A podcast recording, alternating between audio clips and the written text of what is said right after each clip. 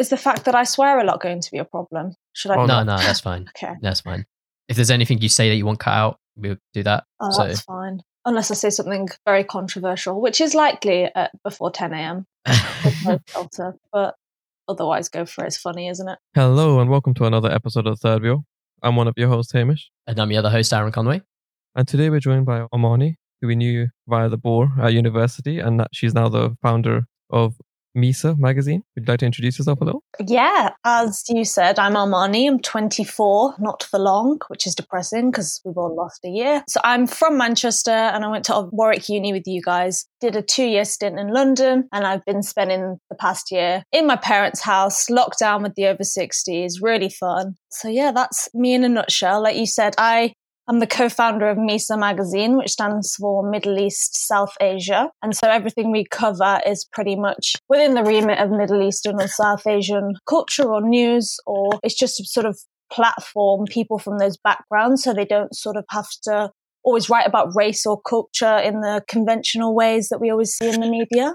And so we thought that was really important because we kept finding ourselves in that situation. So we wanted to create something where people could just be their whole self. So yeah, that's that's what I did this year. Yeah. So I was going to ask this when you say, just for like a bit of clarity, when you say you keep writing about race or culture, when journalists are at other organizations, what does that necessarily like entail slash mean in this case? If you're a freelance journalist, you will send pictures off to editors, and so you'll sort of outline your story. But the only stories that a lot of people of color seem to get commissioned will be about their race or their culture or like sort of selling a pound of your flesh for a byline, so to speak. And so, yeah, it's a little bit disheartening when you've got like a whole range of things that you'd be happy to write about and discuss and that you're, you know, equipped to discuss, but all people want to know about is like your experience of racism in Britain or how difficult it is to assimilate or, you know, just the heavy stuff. And you, you guys all know, like, life's not really about that for us. Like, yeah, it's a part of it, but it doesn't make up the entirety of it. And yet I was finding like my portfolio was just quite heavily about being brown and like my day-to-day life isn't that heavily about being brown i don't actually register it that often Yeah. so yeah we wanted to create a space where people could just write about whatever they felt like and so yeah that's been really nice to see I didn't realize, well, I feel like I might have knew that Misa stood for like something, but I thought it just might have been like a really, like a word, like an actual. god damn it i'm not doing my branding right if you don't know that No, I knew it's. I, no, I, probably actually knew. I probably knew. And then you can see it on the website, obviously, as well.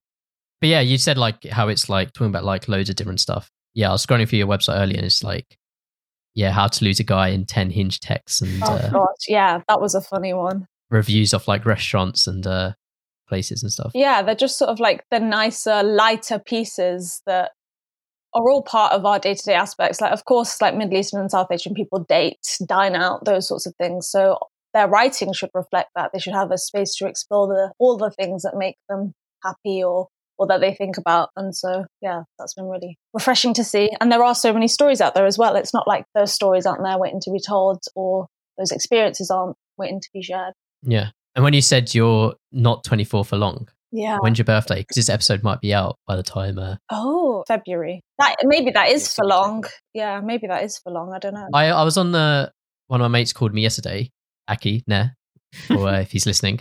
And he, he told me, he was like, my dad told me this really cool thing the other day. And he was like, if you add the year of the date you were born and your age, it will equal 2020. And I was like, but isn't that like, doesn't that happen like every year? Isn't that just happens when you like add your age to the year you're born? It just comes to the current year. And then he tried to like argue it with me, and I was like, "No, that's just how it works, How isn't it it? Like works. that's how Oh. time made it up. works."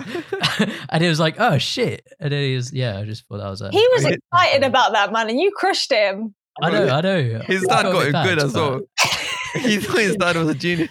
Yeah, he was like, He's been he was like, uh, he was like, "Oh, my dad told me like first thing in the morning," and I was like, I was like shocked. He was like, he was so shocked about it, like he told me like on a like a random call. But uh, That stayed with him. yeah, He was moved. yeah, a bit of a bit of a shame for him. But yeah, Hamish mentioned as well, like how we kind of met was through Warwick University and the Boar in particular. yeah. What did you study at uni? I studied English literature, and then obviously the Boar as a newspaper was like a natural side hobby my favorite cult is what I refer to the Boar as. you just have a look, and, and everyone everyone you know has been part of the Boar in some way, and and, it, and it's like that photo in Lemony Snicket where they find out that everyone knows each other. That's how I think of the Boar. yeah, every, now and then you'll meet someone and like, I'll find out they've yeah written like Yeah. one piece or something. That's what I mean. Uh, did you join the boring first year? No, so I had that second year panic of, oh shit, I'm probably not very employable, am I? And then I was like, what can I do? What skills do I have? Um, and so then I joined in second year. I think I started on travel with Jack Pravisa, who I think you know. Yeah, he's a very funny guy. And then I became li- lifestyle co-editor with Gerard Jones in third year, which was a little bit more me and just, yeah, sort of had a blast with that. Wait, what was that? Livestock? Lifestyle editor. Oh, lifestyle. Okay, I thought you said livestock. Am I too was like, northern for you, Aaron? no, no, no, no. North style. No, that's cool. So it was like writing always something you thought, like especially like taking like English lit. Yeah, definitely wanted to write in some capacity, but hadn't quite figured out what or where or how. So that was a really good place to sort of figure that out and to sort of get that practice in, find out what I was actually good at. Yeah. Was that something you picked up from like an early age from school? So obviously, being from an Asian background, it was all STEM, STEM, STEM growing up. So a lot of my A levels was science and things like that. So I was all geared towards, I think it was dentistry at the time, which is super funny because it's just the least me thing ever. And then had like a existential crisis moment of rebellion where I was like, I'm not doing it. I'm not doing it. And then my parents were like, okay, like don't react. We're not forcing it on you. And I was like, oh, okay, cool. Um, so then I just did English, which was my one A level that I didn't that didn't have anything to do with science. And I had always liked writing on the side, yeah, but I'd never considered it as a career for me because like no one in my family's done it. It's just a bit Mm. it, you know, when you've got no knowledge of an industry or, or a job, you don't really know where to start with it. So I guess that's why I wasn't really sure until I got to uni, like what sort of writing or how to go about it. yeah. Were you good at the STEM subjects? Like, would you say like you could have done it if you wanted to? Not naturally. It took like a lot of work to get like A's and B's and, and, and then I had one rogue U, a U grade in Oh, yeah. So I was doing really well in A level. I think this was A level biology. No, GC, ooh, it must have been A level biology. And then on results day, that was my only C grade, and it's because one exam was just a U. Banner in the works. was it in physics by any chance? No, uh, biology. Okay, because I, I I got one. There was one exam I got a D in, and that just brought like my whole It just shits grade your average. Yeah. yeah. And I don't even know. I think I came out of that exam being like, oh, you know what, I did all right. Oh, that happens. so How'd you even get a U? I thought a U was like you don't even do anything. Maybe it wasn't a U. Maybe I was just being dramatic, which is very, very on brand for me. But I've written it down in history as a U, so that's what it shall remain. But it was like by all 4. I remember the module because it haunts me to this day. It must have been pretty shit to bring down A's and B's to a C. I Yeah, the thing is that I think E's and F's also do it just because that's what happened in my further maths year. I remember I focused so hard on my normal maths that my further maths in second year in the A levels was fucked, and I ended up with a C because I only got E's and F's in it. And I got my A star in maths, but then my A got dragged down to a C in further maths, and I was just like, You got an A star in maths and an and a C in I, I put range. yeah, yeah. So I, I said it in the past as well. Before basically what happened was I put everything into C three, C four because you had to get between them you had to get 180 total. Yeah. So out of 200, um, UCAS, whatever it was, or the points to get the A star, hmm and then everything else is just add on. So I'm focused on that. So my first ex- exams went to this. What it was like C3, C4, then S2, D2, and, and all that stuff. So, and C3, I never walked out an exam feeling like I got 100 in my life until apart from that one exam, I was gassed. C4, I knew I got just enough to get that 180 total. Yeah. And I was done. Yeah. And then after that, it just went straight down. Like I just remember seeing the, you know, the gra- when you see the mo- module grades. Yeah. When I saw the E's and the F's, I was like, oh fuck, what's the average now? Yeah, like, hide that breakdown from my parents. I don't think it's a failure if you didn't Yeah. even try. No, no, I tried. It's just that I spent too much time trying to get that one A star, but which was worth it because that got me into Warwick. So, There you go. so yeah. Did you do all STEM subjects, Hamish? Yes. Wait, ICT counts as STEM, right? Yeah. Uh, Tech. Does it? technology. Yeah. I think so. We'll we'll count it. We'll count it. Yeah, yeah. So If I- you wasn't, if you was going to do a subject that wasn't STEM, what would? yeah, I have no other modules that I would have done because our school didn't have much of a choice for me. What do you mean for you? So like, from what I like, Yeah. the school didn't have much options. Even like the stuff I wanted to learn, like computing, like the you know the coding side, Mhm. uh, earlier age didn't have it. So I was just forced into doing IT, which is just basically the Excels and the Adobe Dreamweaver and stuff here instead of doing coding. So like I was just like, yeah, it is what it is. But say you were forced to do a non-STEM A subject. non-STEM subject. I'm trying to just think. what would it be? Get creative. Your most of your least favorites. you know what? I don't know. what is there? What are the choices? There's like history, geography, English. there's media. I think. Business studies, politics. No, fuck business. I hate essays, so I, don't, I want to avoid anything with essays. Okay. Um, performing arts, theatre, No, no, no. no. theatre Art. studies. I leave the um look making me look stupid on this podcast. I'll leave it exclusively there. Um, I'd say maybe maybe media could have been doable with my skill set. Yeah. But even that came with essays, and I couldn't be bothered doing essays. So the only reason I did the media is because it would have had like video editing and stuff, and I was interested in it back then. Yeah, yeah, yeah. But I can't think of anything. Wait, what other subjects? Could you lot list, What list about subjects? Psycho- oh no, psychology is sort of a science. Oh, no.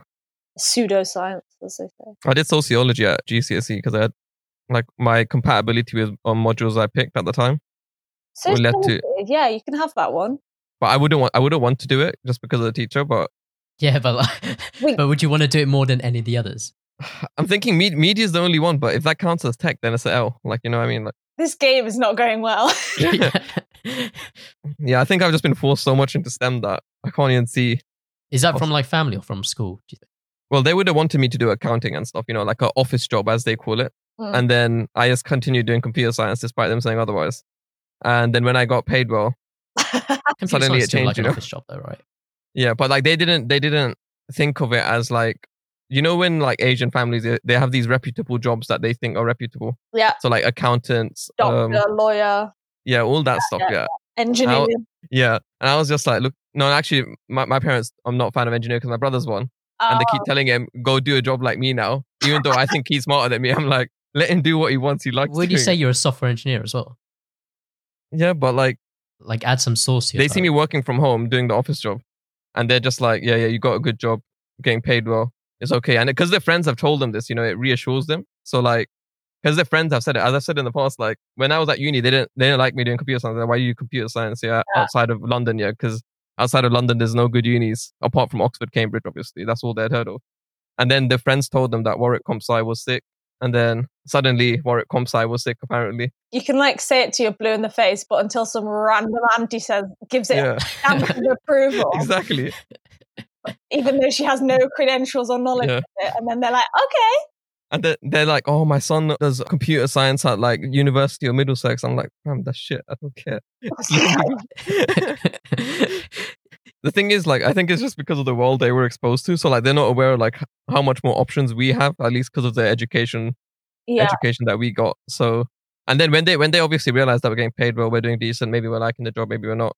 Then they're like, okay. Yeah, But then they still need that. They still need that one person external to us. It, will, it won't matter what we say. I could I could be earning six figures tomorrow, and they'll still be like, "No, you got a shit job." It has to be someone that reaffirms them. Yeah, they need that validation. yeah.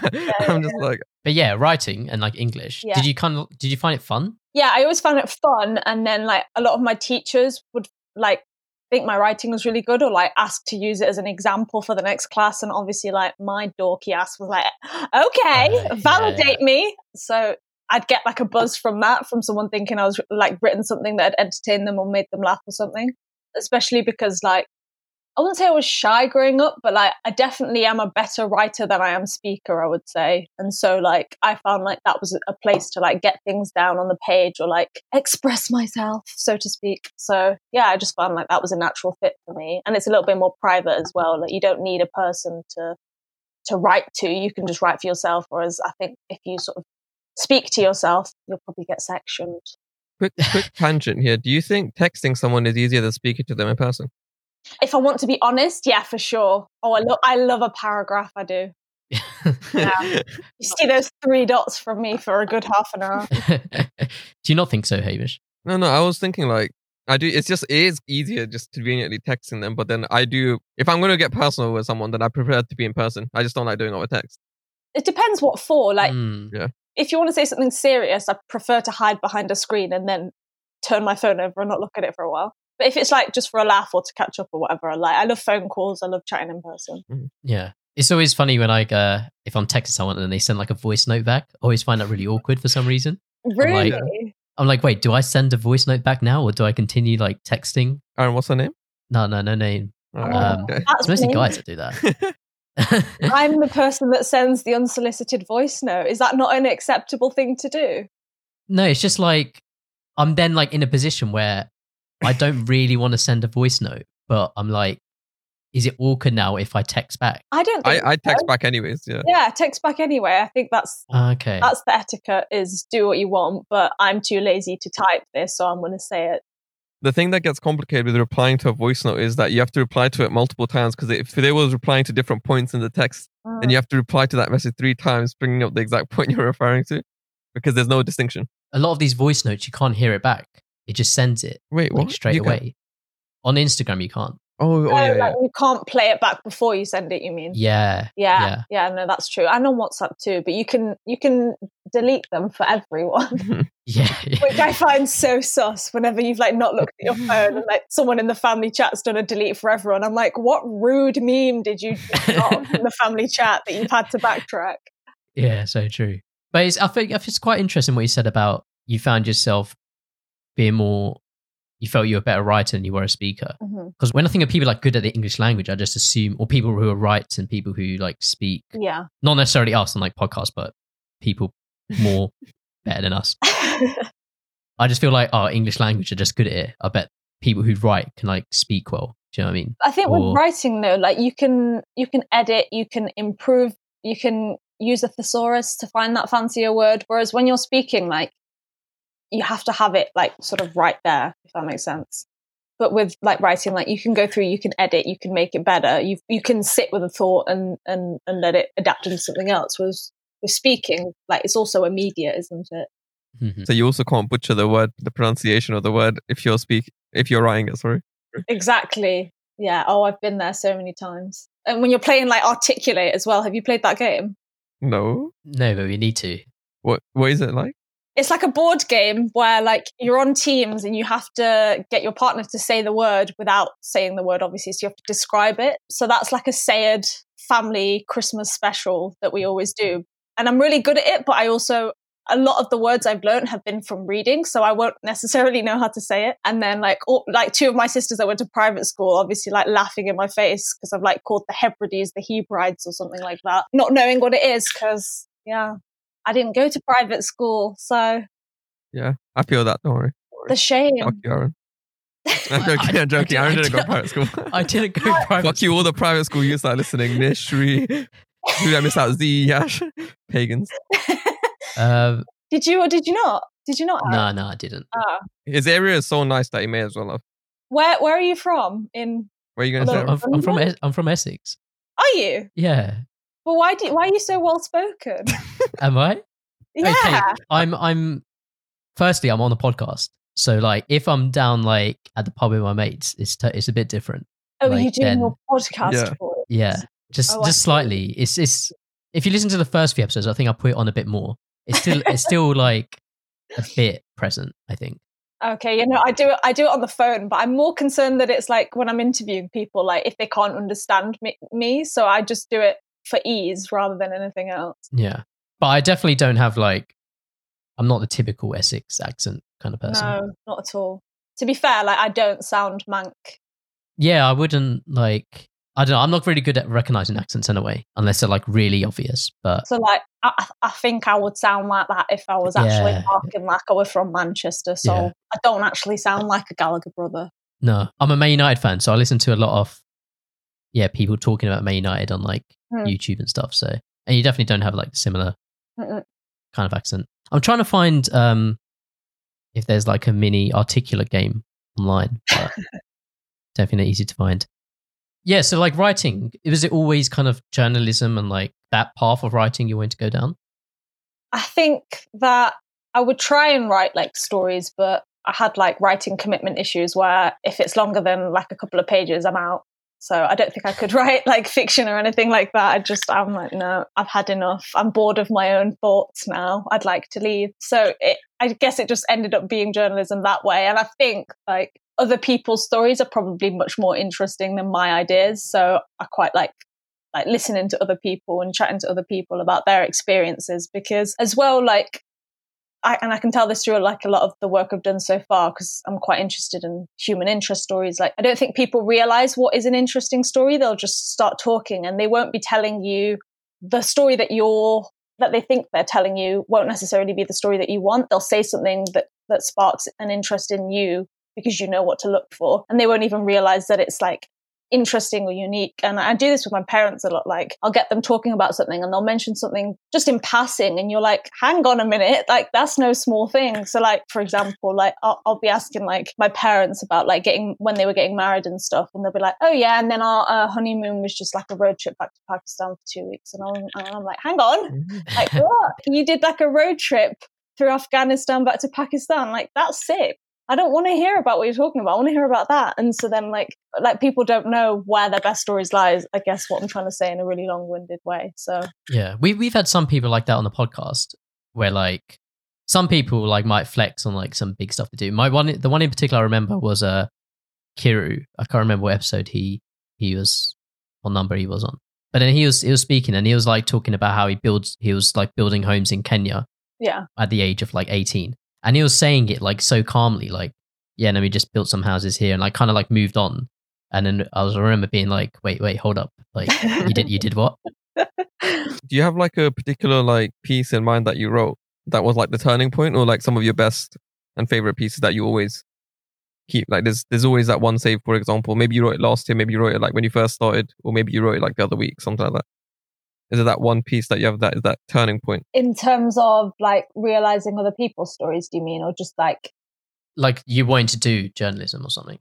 Oh, I'm not sure if there was like one piece that set it off. I think I have always known, but I've I don't think I've ever really been that impressed with my own work until recently. So I did. It was supposed to be a 22 week, uh, like NCTJ. That's the National Council for Trained Journalists. I think I would hope I've said that correctly, like a diploma. So it's like a fast track where you do like media law, shorthand, and digital journalism, and they basically train you up. Obviously, that moved onto Zoom with COVID, which is not what I paid for, but we moved.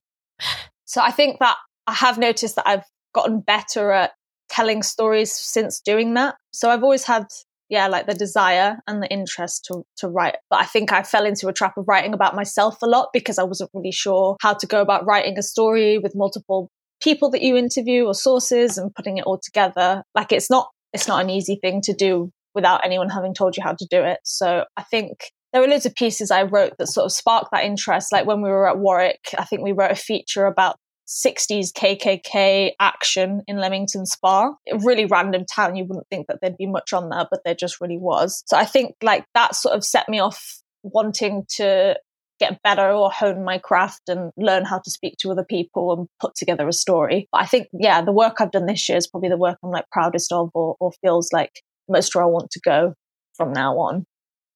If that answers your question. Yeah, it does. Okay. yeah, it's it's quite. I listened to the podcast you were on, Nadine Talks or something. Oh yeah, Nadine Batchelor-Hunt. Yeah, so she was um, a student with me. She's got a very big Twitter reach. Okay, yeah, shower out. Like um, There's always something controversial on there. Yeah, you guys are talking about like how you have like opinion pieces mm-hmm. and how that's kind of maybe you shouldn't really be doing them.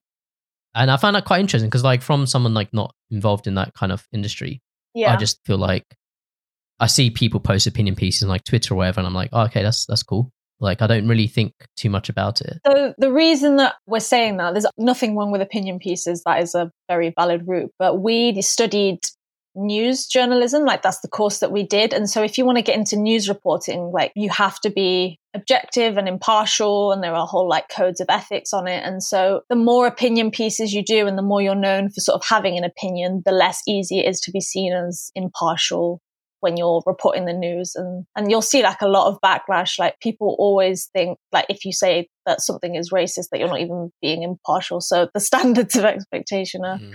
really high from readers and they love to sort of there's a BBC journalist called Rianna Croxford who was left wing before she even became a journalist and had obviously shared some like labor endorsements or something. I'm sort of paraphrasing here so if i've said anything incorrect that's why. I'm just sort yeah. of pulling from my brain. And so a lot of people who were trying to like bring her down or didn't like what she was writing about because she does a lot of race race and community focused work were saying like oh you're a bbc reporter that's not even impartial because she said this. And she's like hang on i wasn't even a journalist and i can't live my life knowing that i was going to be a journalist in the future and then never express an opinion in the meantime. And so it's like yeah it's just very hard to i guess row back once you've been seen as someone that's not that impartial. So that's probably why we were discussing it in that way.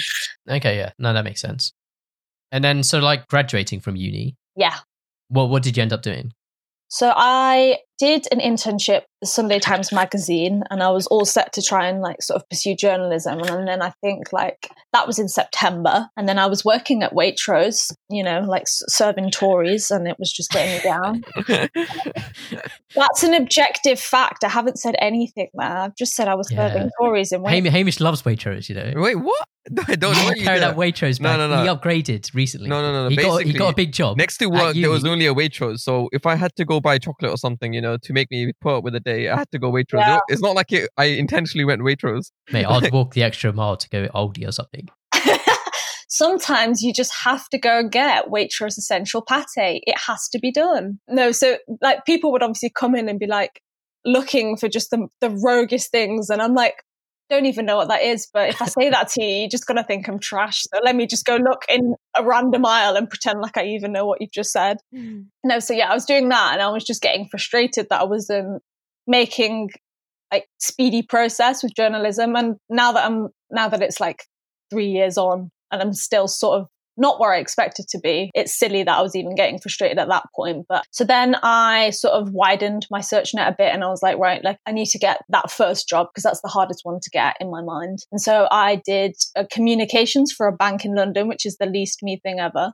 But I just thought, okay, like a job's a job and there are some transferable skills in there. Like you do have to produce their company magazine and things like that. So yeah, I did that for two years and I loved it for like a year and a half. And then I was really ready to leave and it just wasn't happening. And I was like, yeah, getting really frustrated about it and not really knowing if I'd like gone too far off track to bring it back. And so that's when I started considering like doing the course. And then like I used all of my, you know, blood money from the bank jokes um, to fund my course. I used that juicy bonus to fund my course. And so, yeah, I just, I decided like, 2020 was going to be my year long. Um, and so I quit my job first day back in the office, January 2nd. And I was like, can't do it anymore. It seems to be a common theme. I think I've said that twice now where I just dramatically declare that I'm not going to do something anymore. And nobody around me is remotely bothered. And they're like, okay, go for it. yeah. So I did that on January 2nd before I'd even got onto the course. So I quit my job and I was just like, God's will. it's up to you now. And then I did get on, so that was fine. And then I came back to Manchester in February. Um, and then lockdown happened in March. So we have to laugh. Honestly, I love that there's someone else saying the stuff that like I basically say, like the rich use and all this stuff. right now, half the listeners know that they know they know who they are. Anyone who mocks mocks the working class, cough cough Aaron. what do you mean? you private school Tory, Aaron. What the? How is this happening? no, yesterday, I actually saw a story because I was just scrolling through, just catching up to see if I needed to read anything on your profile. Um, if there's anything I should have known before the episode. So I saw a story you posted about the STEM subject thing. What was it? It was like we are usually forced down STEM sub- subjects, and then yeah. I was just like, oh my god, tomorrow could be an absolutely lit episode. Um, because it was like yeah, the and when the working class try to um say that they don't want to like what was it? It was a really good quote in there about something like the working class try to speak up or like don't be yourself or something. Yeah, so the whole article um, was the idea of like debunking the myth that you should be yourself when you're entering your career and it's basically saying like if you're from like a non-traditional background or a working class background it's not good advice to send someone in there to be themselves you know like Guz Khan type, like with your Brummy accent and your badman backwards cap and just saying like, rise it. Like it's just not gonna it's not gonna fly, is it? So the whole article was trying to say like that's the dangerous myth to tell people that being themselves is okay in an environment that doesn't favor sort of their background or the way they've been raised or brought up and to think that people can go up against this system that's so you know very traditional without you know internalizing it or coming at the other side a little bit different or even just getting a lot of rejection and feeling not good enough. Yeah i really enjoyed reading that. So what, what's this saying to be if you're not going to be yourself? So I think it was less about saying what to be and more about just debunking myths. So one of the myths in there was like STEM careers are the most like secure to, uh, secure um, subjects for like job security. That's probably what I'm trying to say uh, inarticulately. And then he sort of moved on to discuss how, like, in the future, it's actually better to have those skills that can't be done by, you know, automation, can't be done by.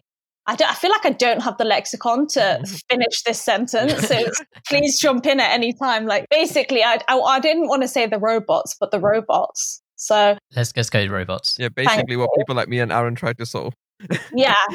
So this is probably extra triggering for you. So those careers can like you can easily train like a robot to to code, but you can't train them in like emotional intelligence or like creative writing or conversation or, or those sorts of skills. So so actually, you know, STEM's on the way out, kids.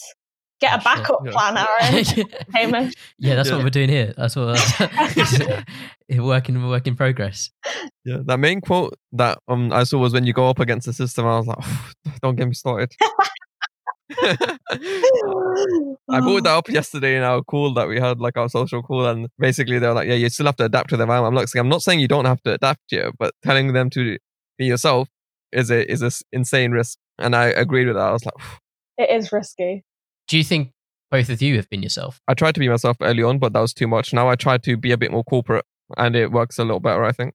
I make a lot of jokes in the workplace that I probably shouldn't and have, have gotten away with so far, but should probably check myself. So I think I do, but I think at the same time, like I went to quite a white posh school. Like it was a state school, but it was in a nice area. And so I think I learned very early on how to mix the two together and still sort of be somewhat professional while still like taking the piss at the same time. Yeah. Yeah, I think that's fair. But yeah, I think that's something I learned early on that maybe if I'd gone to a different school like the one some of my sisters went to that where they just used to like shank each other and, and beat it out. Kingsway, the Kingsway school shout out. Good PR, I'm sure. This is in Manchester. Yeah. Yes. Well, I live on the border of like Manchester, Stockport, and Cheshire. So Cheshire's the nice bit. Ch- Cheshire's yeah. tier two, and Manchester's tier three. So I basically Cheshire's where all like the football players live. I know. That. Yeah, yeah, yeah. All the all the Man United lot live in Alderley Edge, which is like one town over from the town. Excuse me, that I went to school. So that's pretty much why it was like a good state school, and why I figured out how you know how to balance those two worlds because I literally lived on the border of the two of them. It's a bit mad. Yeah, I remember like um, ma- making a joke actually only a few weeks ago because it was about like if we're having a Christmas meal and basically because I openly joke about like financials and money stuff. Yeah, like I just pretty much say it like I was really to my team that is yeah. But then yeah. one person was like, yeah. So when I asked you, because there was like confirmation of like a Christmas voucher for like we'd have to do a on call like a Christmas meal, but would be reimbursed yeah, like thirty quid or something. So I was just like, yeah, look, yeah, I don't care what we do as long as we get me that 30 quid voucher so I can order the Nando's because that's that's enough to feed a family, yeah. and then basically I got told off for saying, yeah, but it was only one person, yeah. No one, everyone, everyone else was laughing in the background because I was still laughing because I was so joking, but I didn't say anything after because I knew it got worse. Yeah, yeah she yeah. said, um, you always joke about money, man. It's not life's not all about money. And then in the background, my colleague texted me saying, yeah, um, it's easy to say that people have money in it. I'm like, don't get me started. don't get me started. it's only a joke because you're actually going Waitrose with that 30 quid, David, to pick up your turkey. There's no Waitrose anywhere near where I live, you know that? Is there not? No. Well, yeah, I can assume that. Yeah, like, like I miss working at Waitrose because you get like mad discount on John Lewis and Waitrose. And I need that in my life. So maybe I should go back and get a Saturday job or something. Does the discount help though? Is it still, with the discount, is it still like cheaper than Tesco? No, it probably brings it back to yeah, back to probably brings it back down to reality. To be honest, yeah. But the standard Waitrose quality, like compared to a Tesco brand quality, for example, brownies is a bit better. But I think then Tesco recently. I, I wouldn't know Hamish, but you obviously. I'm not do. sure. I feel like you should like buy loads of them and test them out, and you have to like blindfold guess which one's which. Like a year ago, it went back to Tesco because the Waitrose quality somehow dropped or something. I'm not sure what they did different, but it just wasn't the same. Mm. You seem experienced in this. Uh, yeah. In this Aaron, matter. when you literally, Aaron trying to stitch me up as some Tory shopping out Waitrose. Well, you, you just literally tried to do the same to me. I didn't stitch you up though. I exposed facts. it's not literally it's fake news. We're talking about journalism you're reporting fake news, mate. Isn't that what journalists do? I'm not joking. Oh. Wow. wow. Pew, pew, pew, pew, pew. all the journalists fired. listening to this right now are writing an article saying that we're all cancelled. You're getting an opinion piece, Hamish, about Yeah. why you're fucking cancelled. Honestly, that's only inevitable given my opinions that come out on the podcast. I'm surprised you haven't been cancelled yet. Yes, Coming so soon. am When you when you go up against the system, you know, it, it's inevitable. Yeah, it is. Don't be yourself, Hamish. Yeah. What's um with like all the advancement of tech and all that kind of stuff, Mhm. everything's kind of moving to digital. And I guess the industry's kind of traditionally a very like you buy the newspaper or something like that. Yeah. Is that affected like your work in any way? Or do you not really notice it? Because maybe most of your stuff is digital. Yeah, so it hasn't affected any freelance work I do, but it probably is affecting my job prospects. So if you can sort of offload to freelancers and just pay them a one off fee, I guess you're less likely to take on like a staff writer who you would need to report, let's say, in an office. And there are like, I've noticed that when I was applying for jobs, the only places that would really have like graduate schemes and stuff for like the Daily Mail. And I'm like, no, it's not really it's not really going to happen, is it? So it really is quite sad that the sort of most, in my opinion, the publication that lacks impartiality and goes after like vulnerable communities is the one that makes enough money to sustain, Mm. to to hire new talent and to sustain itself. So it's a bit concerning that you have to have these sort of sensationalist, offensive headlines in order to get enough clicks to justify having enough money to actually have people in the office, which is a bit of a, a scary uh, thought. But um, yeah, no, I, I think it's quite easy to get commissioned for digital publications now. But I guess as well, like I've never known any different. So it's not like I worked, you know, in the Yeah. 90s or the 80s or whenever you want to call it. And now I'm experiencing this. So I guess I can't comment, you know, I can't comment from an informed perspective. But I think that there are fewer jobs out there. But yeah, if you want to just write in your as a side hustle or on the side of a more regular gig, then that's not affected as much. Have you ever done work for free? Like any pieces? Yeah, and I think there's a lot of debate around whether that's ethical, whether that should be done. And I think that at the start of your career, if you if you're writing for publications that themselves aren't making money, so like I wrote for Galdem when it was just starting up and they didn't pay at that stage, and that was fine to me. Like I could uh, reconcile that with my ethics because I was like, no one's making any money. It's not like anyone's profiting off of this. It's just a community. So I, if people want to sort of get a few articles under their belt when they're just starting out, I think that's a better way to go about it. But if there are like these full on institutions that don't pay writers, that's pretty fucked up, I would say. Like, no one should be profiting if you're not being paid. Yeah, I, I think it's the same like freelancing in general, whatever kind of Mm. you do, like web development or Yeah. photography or videography, like at the start of your career, So, yeah, to sort of establish yourself and get build a into portfolio it. kind of thing. Exactly. But yes, so you mentioned like your kind of work stuff after uni. Yeah. So we have in our notes like going for your passion versus a kind of corporate route. Yeah, so I guess like what I mean by that is like I spent those 2 years in finance and I found it like soul destroying even though like uh, like I was getting good money and like paying rent in London and like I was able to afford to do things. But my happiness then compared to my happiness now when I'm freelancing and I have much less money and I have to like make things go a little bit further it just doesn't compare. And I spent that whole time whilst I was in finance thinking about like what I would rather be doing and it was writing and it was creativity. And I think that if you have that passion in you there's not really enough money in the world to sort of put that to one side. I think like you'll always come back to it. So I found like over the sort of two years that I was working there that I just sort of kept having those thoughts and, and I realized that that two year stint just wasn't worth it. I don't, I think it like, it added confidence to my sort of character and, and it did help me like grow up a little bit, like living in London on your own and just getting on with it. Mm. But in terms of my career, I don't feel like it added anything other than social skills. So Not like any experience that you think you got in that kind of environment. I mean, to a certain degree, but like sort of after a while, I just felt like I wasn't really progressing, especially because I was a creative in a corporate industry. I was communications in a bank. I was the only person doing that role. There wasn't really anyone to learn from because no one really knew what to do anyway. Like they were all like corporate. So I didn't have anyone to learn from, nor did they have any kind of career path for me to progress up because they just needed someone to schedule their posts and make their magazine and, and then go home at five. So I just sort of felt like it wasn't the right environment for me at the start of my career. It sort of seems like the kind of retirement shift when you just want to clock in, clock out, and you're not really bothered. But I guess I, I'm a big believer in like learning by contrast. So by doing something that you know wholeheartedly you don't want to do, that you can then rule it out as something you don't want to do again, and then you've learned exactly what it is that you do want to do by comparison. So I, I say that's what I got from it, as well as like a lot of friends and like colleagues that I did really enjoy being around. What is the corporate route in uh, writing? Like, because like for tech or software engineering, it's kind of like a bank. Yeah, so there's like copywriting jobs, communications, that sort of thing. I think copywriting is probably the one that a lot of people go down. What's copywriting? So like any sort of website, you could like write the content on it or any company that sells items, you write the product description, things like that.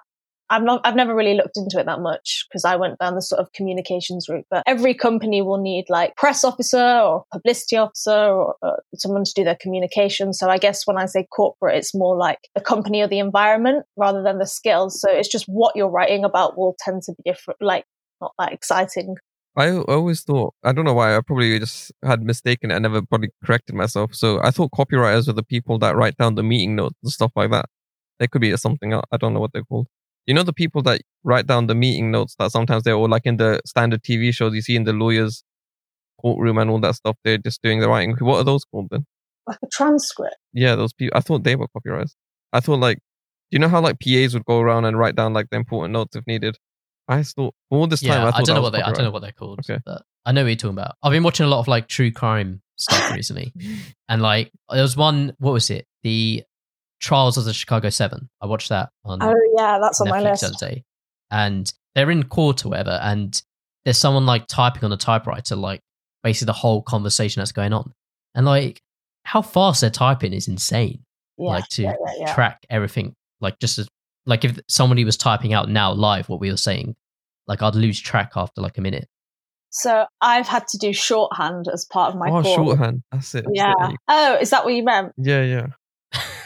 So when someone has to write the notes down as you're speaking or something, right? That's what shorthand is, right? Yeah, uh, Okay, well, yeah. shorthand is like the. I have not even got my notebook around, so I don't even think I can show you. But it looks like Mm. Arabic. Like it ends up being symbols. You have to get to like hundred words a minute on this course if you want to be gold standard, and it's it's fucking tough. Hundred Yash showed us a booklet. So Yash, I don't know if you remember Yash, you also worked at the Bora at a point. He was a journalist. Oh yeah, And he would basically he showed us this little booklet. He had like a a palm sized booklet and he had to copyright when he was at this interview, I think with Roger Federer and so on. I found it. We have no video for the um, um listeners, but oh lord. Oh wait, so it's actually like a language. Looked like the letter at one point, but it no longer looks like that letter because it ends up being like chopped and changed to fit other letters. Your face Okay. right now is such a me. I, I I thought it was just like I thought it just you were saying symbols because it looks like symbols because you were writing it so quick that it's kind of like no, it genuinely ends up being like Arabic. It looks like Arabic. oh mad shit. Um, That's I'm yeah. not sure how we got onto that. I feel like I had a point, but I've lost it now. There you go. We're doing like a corporate corporate route. So your passion. So then would you say Misa is is the passion side of that? yeah, I think so. But just sort of like journalism as a whole is the passion side for me. Maybe less so news as much as I it's super important and I would love to have a career in it. I don't think it sustains me or fulfills me in the way that like like I said to you earlier, like hearing people's stories or uh, especially ones that we never usually hear about, like marginalized stories. So I do some freelance press and comms for this project called Tape Letters I think I spoke to you briefly about on DMs at one point. Yeah. And so that's like an oral history project that basically in the 60s, 70s, and 80s, Pakistani migrants who came to Britain who couldn't necessarily read or write would send cassette tapes back to their family in Pakistan as a form of like letter write, well, oral letters. And so the, the sort of things on there will be like long distance parenting, like someone who sent his kid to Britain to get a better education and he would sort of parent him over tapes. And then there was like a long distance couple getting to know each other over tapes. And so like when I hear stories like that that that are like fucking incredible, but you never really hear about them anywhere else. Like I like finding those stories that that people in those communities have always known about and not even thought it's thought anything of it. But then Mm. when like someone that's that can relate to those communities comes along and says actually there's some, there's merit in that there's that's a really interesting thing that you should be sharing with the world i think that sort of what gets me excited about storytelling and, and writing in that way Yeah, because when you said earlier how like you've been trained in like I forgot what you said, news writer. yeah New- yeah, and like because I feel like isn't like start writing stuff like that and opinion pieces just more Mhm. interesting to write, more fun than news. Oh, that news. Yeah, I think it depends on what you're trying to achieve. Like, if you want to write some big expose on some politician, and obviously you have to do that very factually based, so you don't get like sued to shit. Like that, that that could be fun. That could get someone out of bed in the morning. But for me, it's more human stories that excite me. So I guess it's just down to personal taste at the end of the day. But I'm a bit more of a waffler anyway, so I think I'm more suited to features writing, which tends to be a bit lengthier, a bit of a slower pace, and you can sort of focus on the stories more. Whereas with news writing, you want to focus on those facts and like amplify them with stories, if that makes sense. Yeah. So you mentioned it briefly, um, like Mhm. how kind of what Misa is. Yeah. But how did you like what kind of time period are we looking at? When did you think like, okay, I'm gonna do this? So I think in 2018, I was trying to put together a publication that was just South Asian focused because I still felt that like gap in the market. Like Galdem is amazing. I think that they What's uh Galdem? Galdem's a publication written by women of color, and it sort of came about when we were at uni and has taken off and is like a self-sustained business now that like Nice. salaries people and that might not be in the industry otherwise or, or those sorts of things commissions those stories but they were for women only which is obviously an important space and also i think predominantly like afro-caribbean writers i think like they obviously still commission like asians and and, and other minorities but i wanted to create a space that was solely focused on that asian community but then i was speaking to my turkish friend who also had sort of a similar idea and we were both sort of people that were lacking a few skills that we found in the other and felt like able to do something together. And so we found Misa. And I think that it's, there's so many diverse cultures within Middle East and South Asia that, you know, like the average white person might li- like dump us all into one category, but actually like the differences just even between countries within those continents are so vast that we wanted a space to unpack that all where I feel like the only thing that sort of links us all was like I guess the religions that exist in the region, like that is probably the only thing that we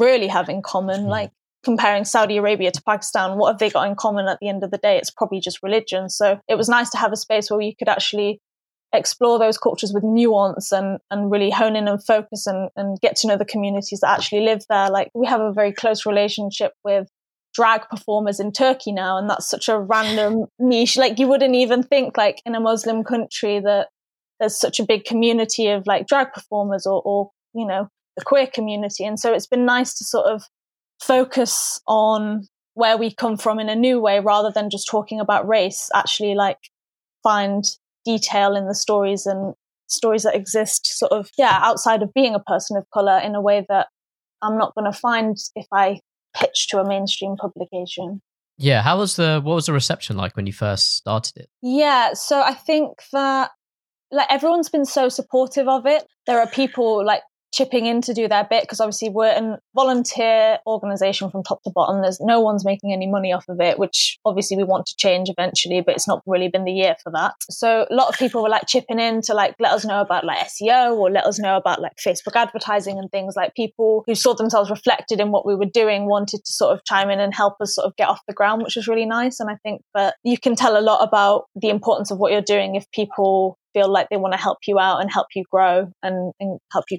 establish yourself. So yeah, the reception's been really nice. And I think people are just happy to finally have a place. Well, not finally have a place because there are others, but sort of have a place where you're just starting out, where people will give you like a little bit of help on finding your voice or finding your writing style. Because it's hard to start out as it is, but then it's also hard to start out as a writer of color in a in an industry that's really predominantly white. And it's also just hard to find stories if you're always told that your stories aren't good enough or interesting enough.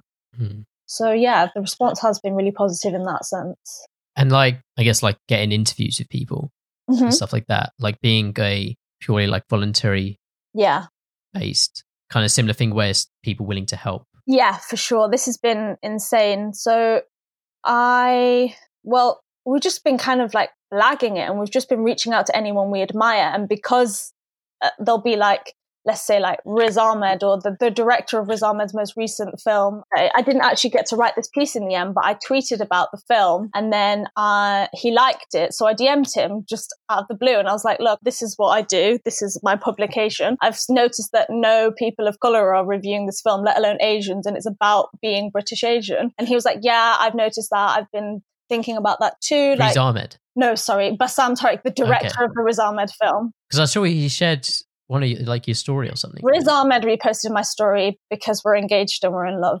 Okay. first. Um, no, we'll come back to that. I just like to clarify so that I don't get like sued for defamation. Riz Ahmed's not in love with me yet.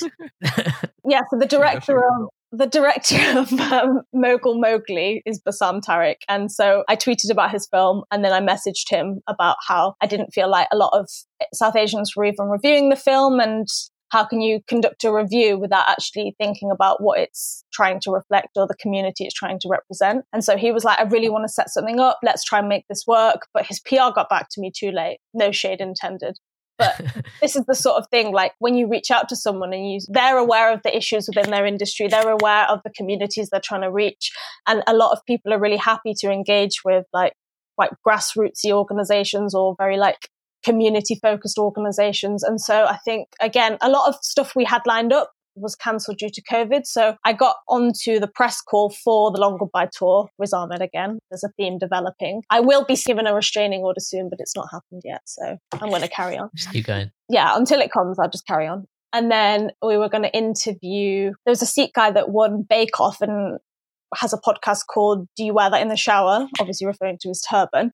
Um, so he was going to do an interview with us. So there were just loads of people that like they have quite a big platform and a big reach, and they just want to help out. And so we're we're actually doing a shoot next this Wednesday in like five days with Ryan Lanji. I don't know if you've heard of him. He's a DJ that runs runs a queer Bollywood night, and he was also the winner of Netflix's Big Flower Fight. And so he's got quite a big reach and is quite known within that sort of creative Asian community. And so we're doing a shoot with him and like loads of brands have been willing to loan us like free clothing and accessories and stuff. And we've got a free studio space. And so people are just really excited to see like young creatives like going at something from a unique perspective and, and everyone's willing to help out and, and give us freebies most importantly. Yeah, it's awesome. So like the studio space, like getting people to film or photo for the shoot, they're not yeah. being paid or anything.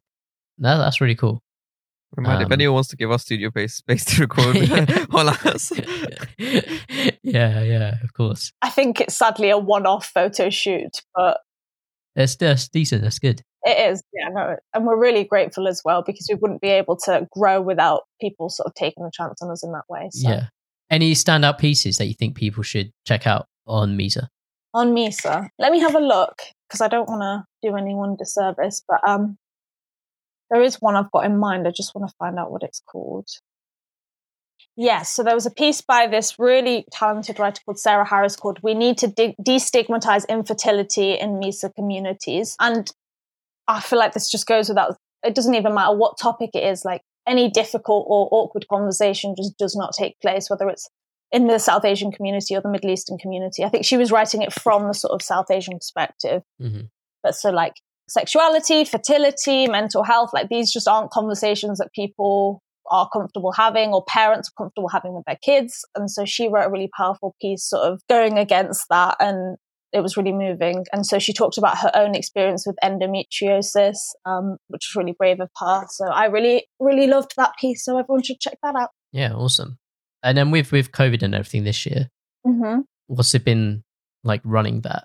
Is that halted anything? We set up in March, literally days before, like we launched in March just before lockdown came. So everything that we'd sort of set up for our launch, loads of interviews that we had lined up, people had to cancel and loads of events that we were going to cover, like film festivals and things like that, obviously didn't take place. But then at the same time, we've only ever known how to operate in lockdown. Like that's all we've ever known. So it's not like we had much to compare to in the past and then be sort of disappointed about. We just sort of had to make it work. Yeah. And it'll be really refreshing when, if and when things are back to normal, to sort of look back and be like, oh, okay, it didn't need to be that hard. It was just that hard because of the year. I just think it's been hard to find sort of stories when everything's been cancelled, all the events, and also like people. As much as people are more available because they've got less going on, at the same time, like people aren't necessarily in the best space, so they might not want to be interviewed. They might not be taking on any work or, or, or those sorts of things. So it's kind of, yeah, it's been a bit of a toss up between those two, like availability and, yeah, mental capacity. Yeah. I was like bringing back like a couple of points ago. I was like, you know, the thing where people are like, or sometimes the PR may pull them out of like something or so on. It's just like, I hope that even w- once we inevitably make it with third wheel, that from our side, yeah, we still accommodate for anyone to come on the third wheel. Like, it's not gonna hopefully matter. I hope that we can maintain that. I hope that we never get signed to anything or some deal that would prevent us from, or like having a team that would just block it. Like if we want it to happen, Mm-hmm. like someone can just message us. I'm hoping we're not. What, Yeah. what if they were paying us bags, you know? Yeah, but Yeah, would you sell your soul for, for a Nando's? what was that um lyric? Um, I'm not signed to a la- label. I'll scrap you or something. Why- Was it Stormzy? when did he say that? Um, I think it was in. Was it? I don't know. Or, or ain't it different? He was like, know, he's like, I'm not signed to something. Yeah, I'll still scrap you or whatever it was. I don't know the exact lyrics yet off the top of my head right now, but there was a lyric here in his verse and ain't it different. That he's Yeah. like, I'm not signed, but then he didn't retaliate to Chips, so it was a bit peak, you know. and that's who you're comparing yourself to, just to clarify, isn't it? One day, one day, Yeah, yeah, yeah. got to dream big. exactly. Anything else you want to touch on on about Misa? I think we've covered everything. Yeah, with the shoot and like I just I think that we'll have a lot more to work with next year. So I'm excited to see what we do in that respect and and things are opening up a bit more and we're super excited to do this shoot and sort of yeah, like it's so Ryan obviously I said he runs a queer Bollywood night. He's a, a like quite openly gay and I think it's quite nice for gay Asians, gay Asians, um, to have someone to look to that's Is that a term? Gasians? Is that? I've never heard that before. have you not? Yeah. same. There you go. I don't, I can't take credit for having coined it. I've heard it a couple times, but yeah, it is a term. On the third wheel, you've coined it, so it's fine. Thank you. Yeah. Uh, if if that's all I've brought to this podcast, I'm happy. Um, yeah. So I think like just having these sorts of not even role models, but just faces that faces and people whose experience reflect your own will be like nothing if not pleasant. So I'm excited to see how many more people and communities we can do that for. yeah, awesome. Uh, links will be in the description, so anyone interested, go check it out. Yeah, moving on a bit. One thing you thought would be quite cool to talk about is like your kind of childhood and growing up Yeah. in a northern British Pakistani household. Yeah. I don't know where to start with it really. No, Like, I, I don't know of- that either. I just know that it's such a it's, it's a large part of what shaped me. So I thought, Yeah, because when someone brings it up, you kind of, I don't know if it's we've had like people on it before where like there's a lot of traditions there and mhm. it's quite strict and have to follow a lot of rules. But you kind of mentioned earlier how kind of your parents were quite open to kind of you being able to study what you wanted. yeah. So my parents were they're a confusing one. They've got their set rules, but then when it came to things like piercings and and jobs and stuff, they're quite open minded and liberal. Like I know that there are Asian Pakistani parents that like don't let their kids move out for uni, and so they want their kids to go to uni in the same city. Like that's never been my parents. They've always had a really heavy education focus and a, like a, a very men and women are equal mindset because mm. I'm the youngest of six sisters. There are no boys in our family to com- well in our immediate family to oh, compare Oh, wow, to. really? Yeah. So they've always sort of championed us in that way. And so I think in some ways it's actually good that there's no boy to sort of have to differentiate between. So they've just treated all their kids the same in that respect. But then at the same time, there are very much so like they're fixed rules of like, you know, the sorts of people that they want you to end up marrying and things like that. So it's it's a bit of a confusing one because you get like a taste for freedom with these really like seemingly liberal parents, but then at the same time they're kind of like, hang on, hang on a minute. We give you these freedoms, not those ones. Stay in your lane.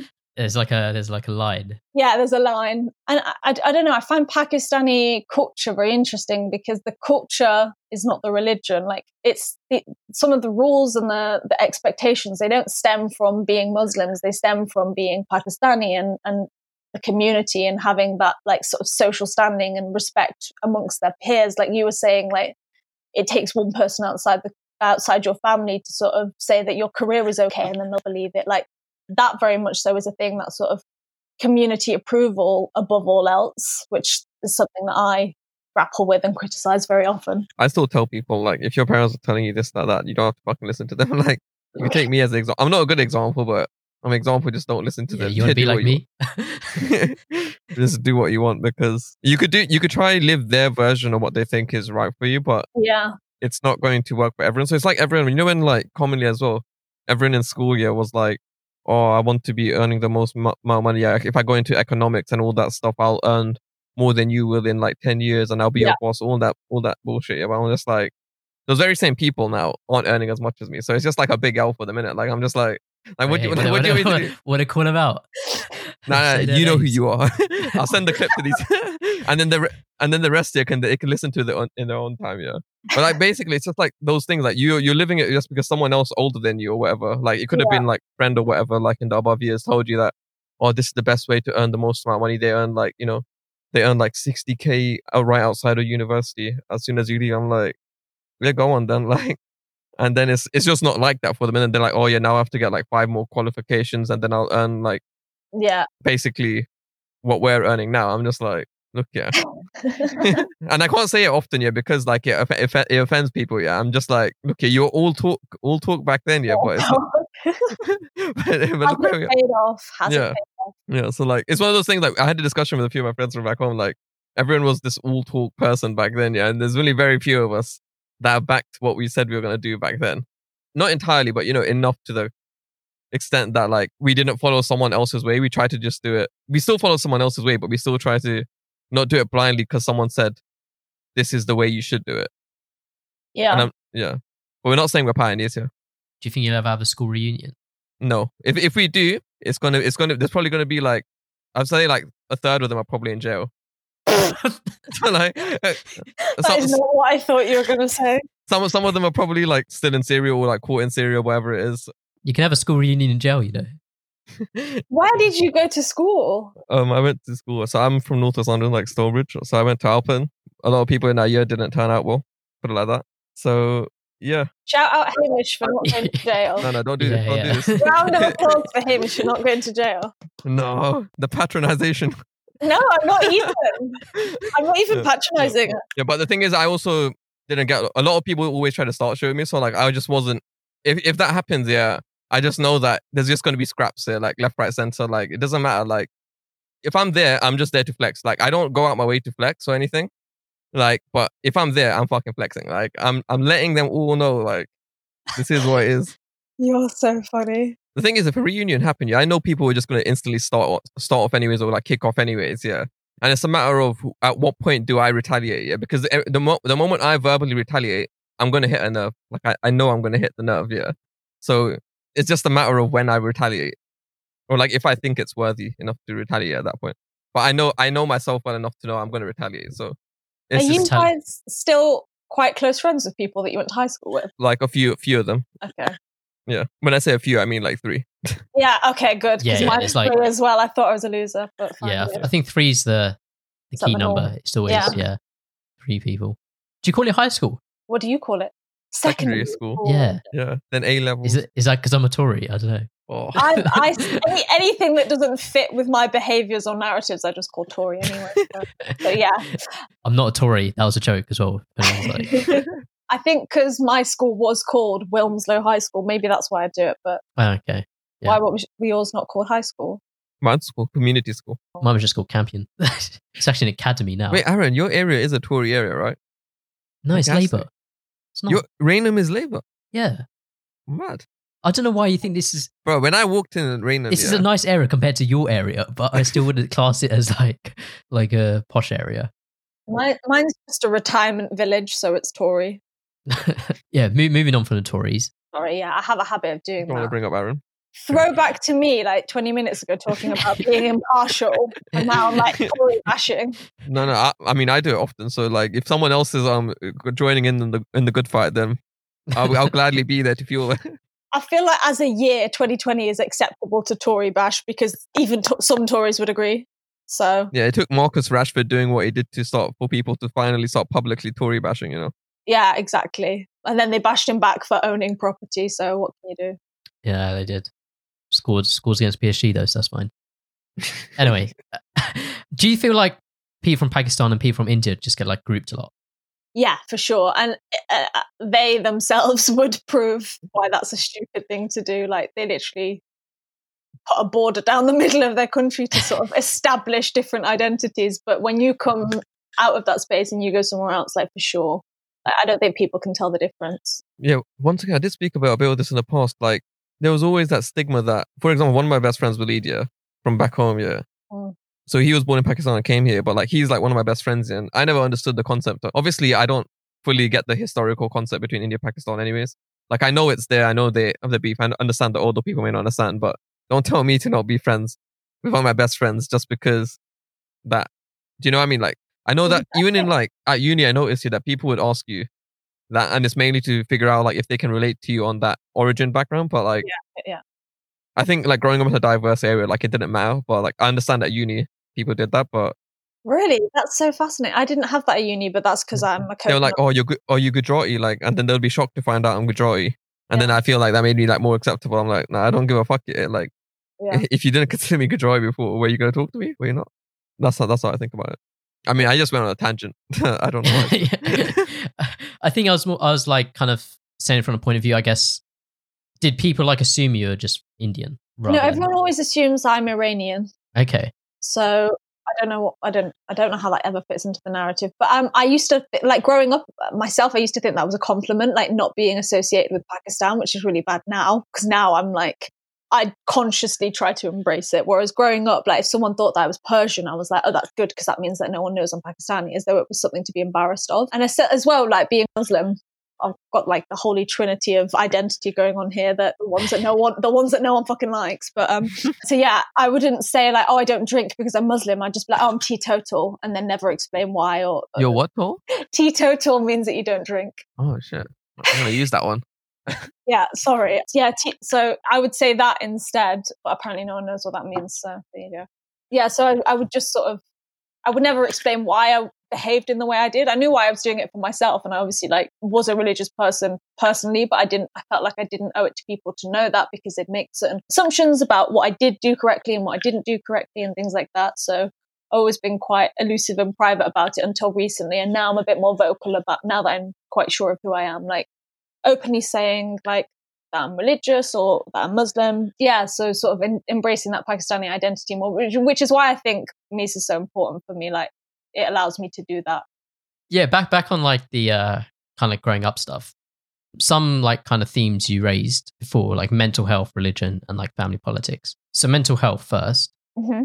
I think that like it's heavy, but um, we're taking a turn. So my grandparents only came to this country because my uncle and aunt were involved in an accident that caused them to like lose limbs. So there was like a factory nearby, and I think that um they ended up getting that like a scarf that my aunt had borrowed off my grandma stuck in this thing. So she went to try and retrieve it, and in the process, like her arm got caught, and then the same thing happened to my uncle. And so my parent, uh, my grandparents came here to sort of help assimilate to like well, a British culture was probably a bit more accepting of disabilities and probably had better medical treatment for it. So that's the only reason my grandparents came here and they fully expected to go back. They just sort of wanted to get treatment for my uncle who did eventually end up passing away as a child. So I've never met him. So I think like obviously she came to this country and then lost her child and was quite depressed and then i think that something there's something to be said about like intergenerational trauma like obviously going through that loss and then raising your other kids will affect them and then the way that they then raise their kids will be affected by their relationship with their mother. And so I think that mental health has, like, these traumatic things happen to people. Like you mentioned partition earlier, like, partition stories are wild. There's like, there's so many fucked up stories that people have of being like you know, killed and torn from their land and things like that and coming to Britain to start that start over whilst all that's going on. And so I think like really traumatic shit happens to migrants, but mm. they don't prioritize mental health in a way where like if something like that happened now, people might be inclined to like go to therapy to work it out or something, but because mental health's just not even a consideration for those communities, you just sort of get on with it. And so I think that stays within a family and and and it just sort of filter through and then I think yeah, I think I was definitely affected by some of that. And then going to uni as well, like when things would get hard in terms of mental health, like people would just tell you to sort of pray it away or like pray or focus on your spirituality and, and, and that will help. But to be honest, like when you're like really depressed or you're down and you, and you can't even get out of bed, it's hard to sort of pray or to, to have faith in God when you, you sort of in that headspace, if that makes sense. So I think that's, that's some of the issues within like Asian and Muslim identity and its relationship to mental health is like, it tries to have an answer for everything, but some things there aren't like some things can't be you know dealt with with prayer and some things do need to be spoken about and so i think those are the things that i personally would like to work on and change and and see reflected back within the community Yeah, and then religion mm-hmm. was religion uh, quite a strong strong thing growing up. yeah it was and i think i was like devoutly religious in a sort of non-questioning way until i was at u- uni when my grandparents passed away and then when that sort of anchor within your family like and you're a mm. migrant family as well. So like that is the start and end of your British heritage or British relation and your relationship back to Pakistan. So when they passed away, I sort of felt a little bit uprooted and I was like the anchor or the sort of motivation to be religious kind of lifted for me then. And I think that's when I became a little bit more questioning about what was and wasn't right for me. And and I just I, I never sort of stopped being religious, but I just sort of put a pin in it whilst I examined other parts of my identity and, and like focus on mental health and things like that. So I think, yeah, that's the way in which I sort of went about that, if that makes Yeah, sense. but it Like, wasn't something you felt like was enforced. I would I would say like nothing was in like I've never been forced to like wear a headscarf or anything like that. So nothing that would impact my life in in a in a way that would cause resentment. But I guess like there were things that you just do and you might not necessarily know why you're doing it. So I think it's really important to actually research into your own faith as you're growing up to know why you're doing things and you're not just inheriting inheriting behaviors for the sake of it. Mm. But like fasting would be normal, but again, like nothing was ever like forced force, but it's just sort of a standard of expectation and and if you're able to do things then I think you're like, oh, okay, I, then I should do it if, if I'm able to. So yeah, nothing, nothing was ever forced on me in a way that like would impact me going out of the house and feeling as a different way about it. But I do think that there were things that I'd just sort of copy from around me that I've now grown to question and either reject or confirm that that is something I want to continue doing. Yeah. When do you fast? Um, so it changes year round. So the Islamic calendar will change year round. At the moment, I think it's pretty much in the summer, but uh, it'll shift every few years and eventually end up in the winter. Like the last time it was in the winter was when I was in primary school. So that's sort of the length of time we're talking about. But yeah, it changes each year, but it's 40 days of a, a particular Islamic month of Ramadan. And And where does that like come from? Like, why do you fast?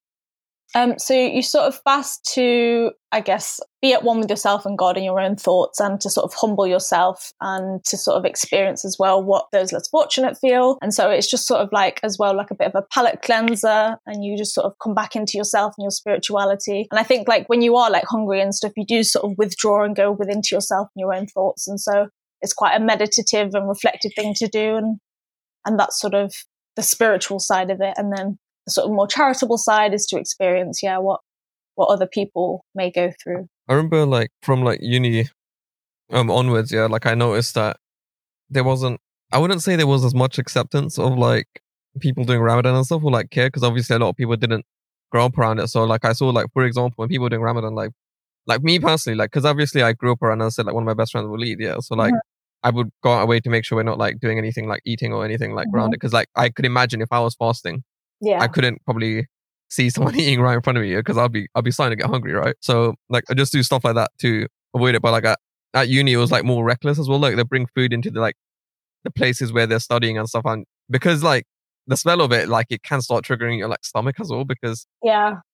even though it's forty days and you get used to it near the end, I'd say a little bit, but like you can't. That's it. It's like Yeah. when you when you have to step out of the community or a family home and it is it's obviously a test to see like if you can keep these sorts of things up and then I guess you find out what's important to you if you're keeping it up when you're not when it's not convenient or easy to do.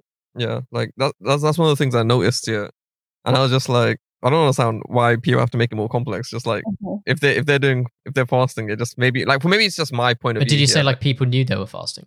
in some cases, yeah, but like they were like that's their choice or whatever. You know, like it was a bit more like ignorance. Whereas I was like, for me at least, I, obviously maybe there's a bit of bias because obviously the area I grew up here. So I was just like, yeah, I wouldn't actively try to eat in front. It's like Dubai as well. In Ramadan, they have rules also that you can't eat out in public or something or something like that. I don't know what, what exactly the rules are, but Everyone seems to be in Dubai at the moment. Everyone's in Dubai. Even my sister's in Dubai. She's Oh, been there for like a month.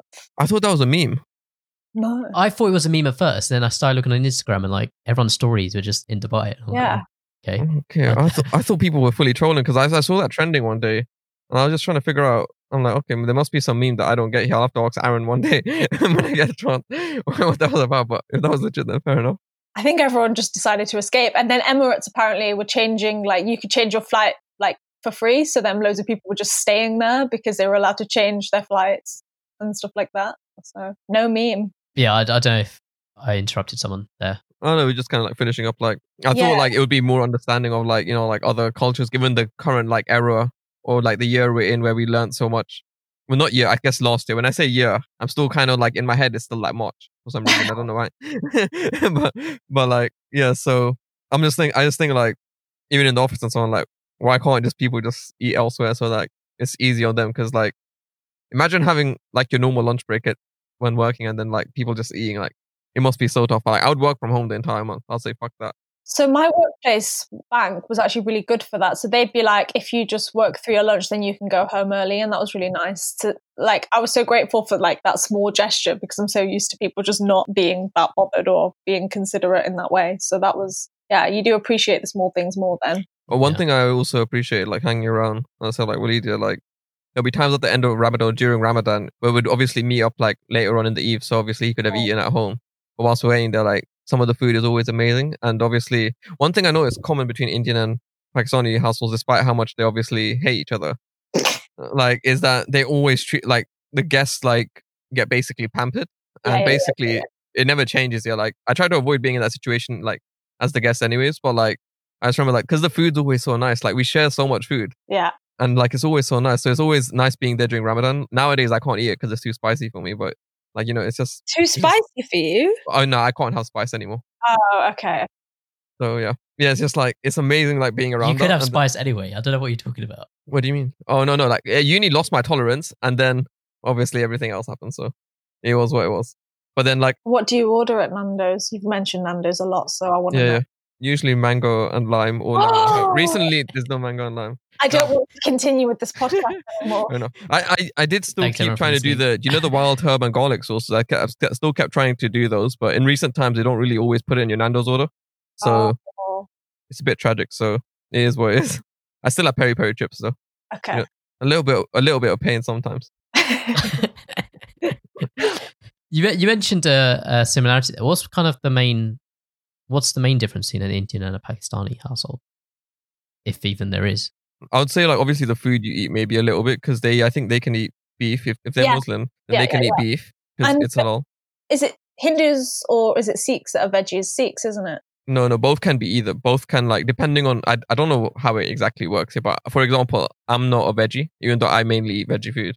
Okay. like I'm not veggie. I'm veggie on certain days for religious reasons, but for example, I can eat chicken and fish and lamb, but I only would eat chicken nowadays anyway if I had to. What about pork? But I think I think we can. I think I've actually had it as a child because I think my dad took us to a place yeah. where they were like giving it, and I just didn't like it. Like, but I've, that's also just me being fussy. But So, Uh, with all the complexities of India and Pakistan, we've settled on the main difference is you eat pig and we eat beef. no, no. But the thing is, I wouldn't say like it's common to eat pork or anything like because Yeah, it's a random. Yeah.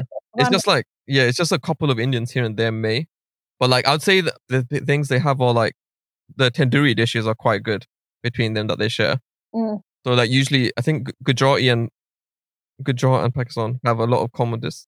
like drinking. I would say that's a big one. Oh yeah, yeah. I mean. At uni, I saw that change quite a lot, though. So I don't, I don't, I don't, I don't know what to think of that. Not are, we, are we naming? me. we naming and shaming? No. Uh, Yeah, there you go. That's one rule I've never broken. Mhm. What else? Uh, what? I can't think of like many differences really.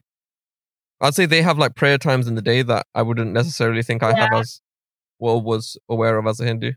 I guess dating as well. Wait, what's, the difference? What's the difference? there? Like you are just allowed, aren't you? Are we? Are you not? I don't know. I, I'm not saying that we're not allowed. I'm just not sure that there was a denial on either side. I thought they were the parents were basically the same, yeah. So that um if they found out and they did they weren't like say for example they weren't Indian and Hindu and blah blah blah. yeah, blah. yeah, yeah. I thought it was just the general bullshit. Like it's the same thing if they're not from that same culture. Oh, no yeah, coming in the house. Yeah, probably. But I don't even think you're. I don't. I don't know. It's really weird with Muslims. Like they're just expected to never talk to a boy or a girl until they're like 25, and then they're expected to just marry. And you're like, okay, but where are the social skills that allow for a marriage when you've told each other not to talk to each other for a quarter of a century? Now, honestly, yeah, my, my parents during parenting, so like my dad's obviously more understand. My mom, yeah, she's like, "Oh, you just said hi to that girl." Yeah, like I'm like, "Who is she?" And I'm like, "Shut up, man! Like it's fucking cool. Do you not talk to that um uncle or something? Do I say you and do I ask What- all these questions? Like, what, what girl was that about, Hamish? No, it's nothing. It's literally just like someone Who in the did you class. say Yeah, hi to, Hamish? Yeah. honestly, and then like I'll, I'll be at like my brother brother's like parents' evening or something, or like if we're walking to a, a family event or something, yeah, and then my brother just like nods his head down, and I'm like, and then she's like, I'm like, stop, man, like leave him, man, let him be here, like he's just it's just a classmate, like. Do you not want them to speak to people? Like, what is it what can he do?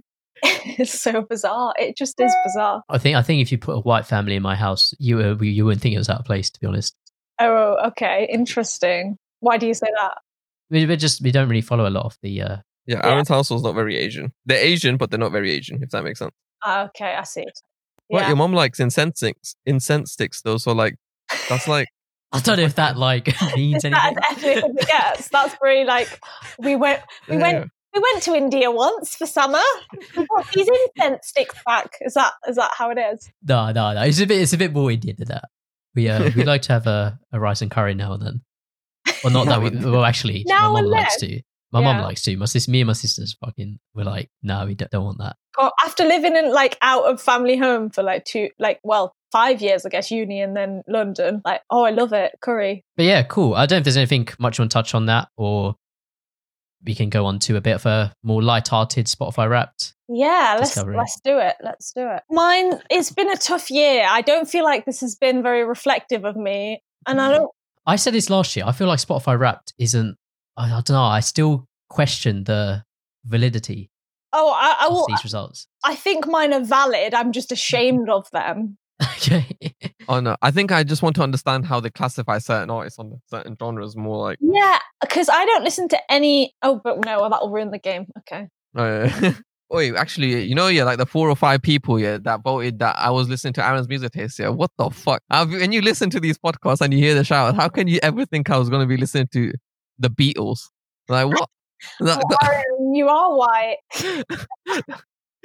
yeah, people voted for mine for yours as well. So like, I'm not. uh I wasn't listening to M Huncho, maybe a bit, but yeah, how could I was like Aaron listening to M Huncho Headie One? Like, what do people think of Aaron? okay. I, I feel like we've given away this game already. Yeah, yeah so, sorry, uh, I, I, it was too emotional. It was too emotional though. Right, the first slide is basically talking about new artists discovered. How many did you get, Armani? 207. Oh, jeez. Aaron? I got two seven nine. Oh, bro. I got 129. Oh, interesting. Stick to what you know. Yeah, kind of. Especially this year as well. I just listen to Discover Weekly a lot, so I guess I'm all just automatically Ah, do just you? listening to new. No, I've got that habit where, like, when you get a song stuck in your head, you have to play it like a hundred times until you hate it, and then you never listen to Yeah. it again. That's that's what I do. I feel that.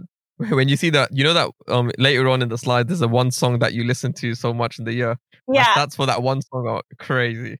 and it's Uh. like clearly I was going through something. Do you have to like expose my trauma back to me? Like you didn't need to go that Yeah. hard. Yeah.